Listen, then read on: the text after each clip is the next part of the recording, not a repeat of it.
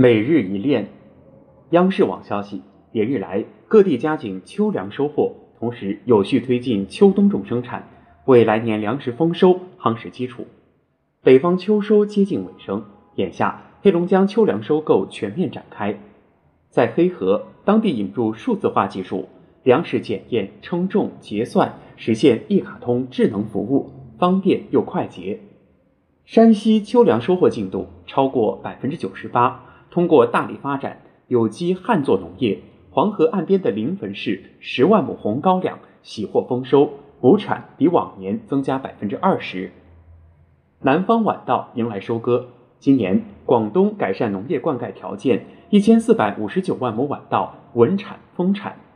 江西投入各类农机具四十多万台套，大范围机械化作业，保证晚稻颗粒归仓。重庆开州、涪陵等地。通过优化施肥、强化技术支撑等手段，实现再生稻亩产稳定提升。今年一百万亩再生稻预计产量将达二十万吨左右。秋冬种秋冬种生产有序展开，截至目前，河南省冬小麦播种面积已完成七千九百多万亩，占预播面积的九成以上。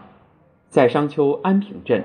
当地专业合作社引进先进的气播机设备，一台机械每天能播种五百亩。江苏徐州投入新型播种机，碎土、施肥、播种、覆土等多道工序一次完成。在小麦主产区安徽亳州，通过推广科学播种技术和高效农机，促进小麦种植精耕细作。浙江长兴采用无人机播种，不仅节省成本。还提高了播种效率。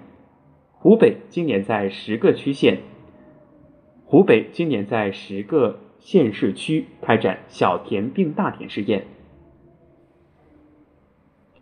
湖北今年在十个县市区开展小田并大田试点，推动农田优质集中连片种植，为来年为来年夏粮丰产打下基础。目前，全省一千五百多万亩小麦播种。已完成近三成。